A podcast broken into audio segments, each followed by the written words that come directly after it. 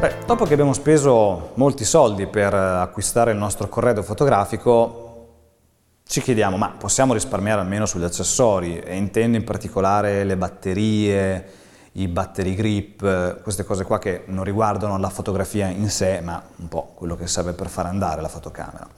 Su internet o nei negozi di fotografia ci sono le cosiddette soluzioni non originali che costano anche molto meno rispetto alle controparti di marca. Però ci penserei molto bene perché con una semplice ricerca su Google vedrete che succedono le cose più strane e alcune le abbiamo provate anche noi. Ad esempio batterie che non danno lo stato di carica, quindi vi troverete a fotografare senza sapere quanta autonomia ancora avete. Oppure battery grip che creano interferenze eh, col sensore fotografico o comunque con l'elettronica della fotocamera.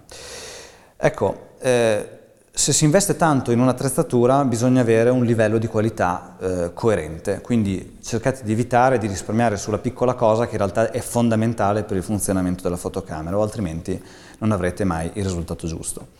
Eh, se proprio volete provare ad acquistare una, un accessorio cosiddetto non originale, fatelo almeno presso il vostro negoziante provando prima il prodotto in modo tale da vedere se ci sono incompatibilità.